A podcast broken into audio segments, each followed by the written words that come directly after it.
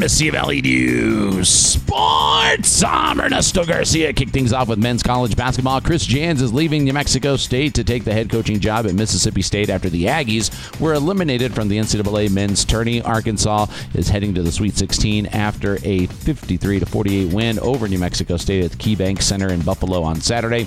Johnny McCants led the Aggies with 16 points and 12 boards in the loss. Arkansas takes on top seeded Gonzaga in the Sweet 16 on Friday. Aggies for Johnny McCants says he left it all out on the floor. There's going to be possessions where I mess up, but you know I play my heart out. Play my heart out for the team, my family, the fans. I mean, I just love basketball. I love my team, and they make me play a lot harder.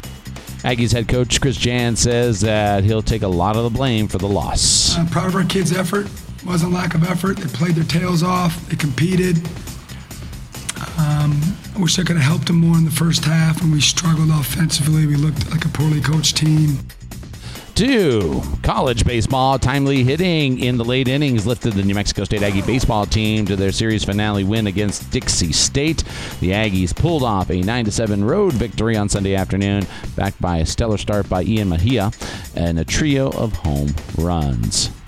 To the NFL, it appears Matthew Stafford is going to stay in Southern California. The quarterback who led the Rams to a Super Bowl title this season signed a four year contract extension with the Rams, reported worth $160 million. And some running news a Kenyan man and a Romanian woman are the winners of yesterday's Los Angeles Marathon.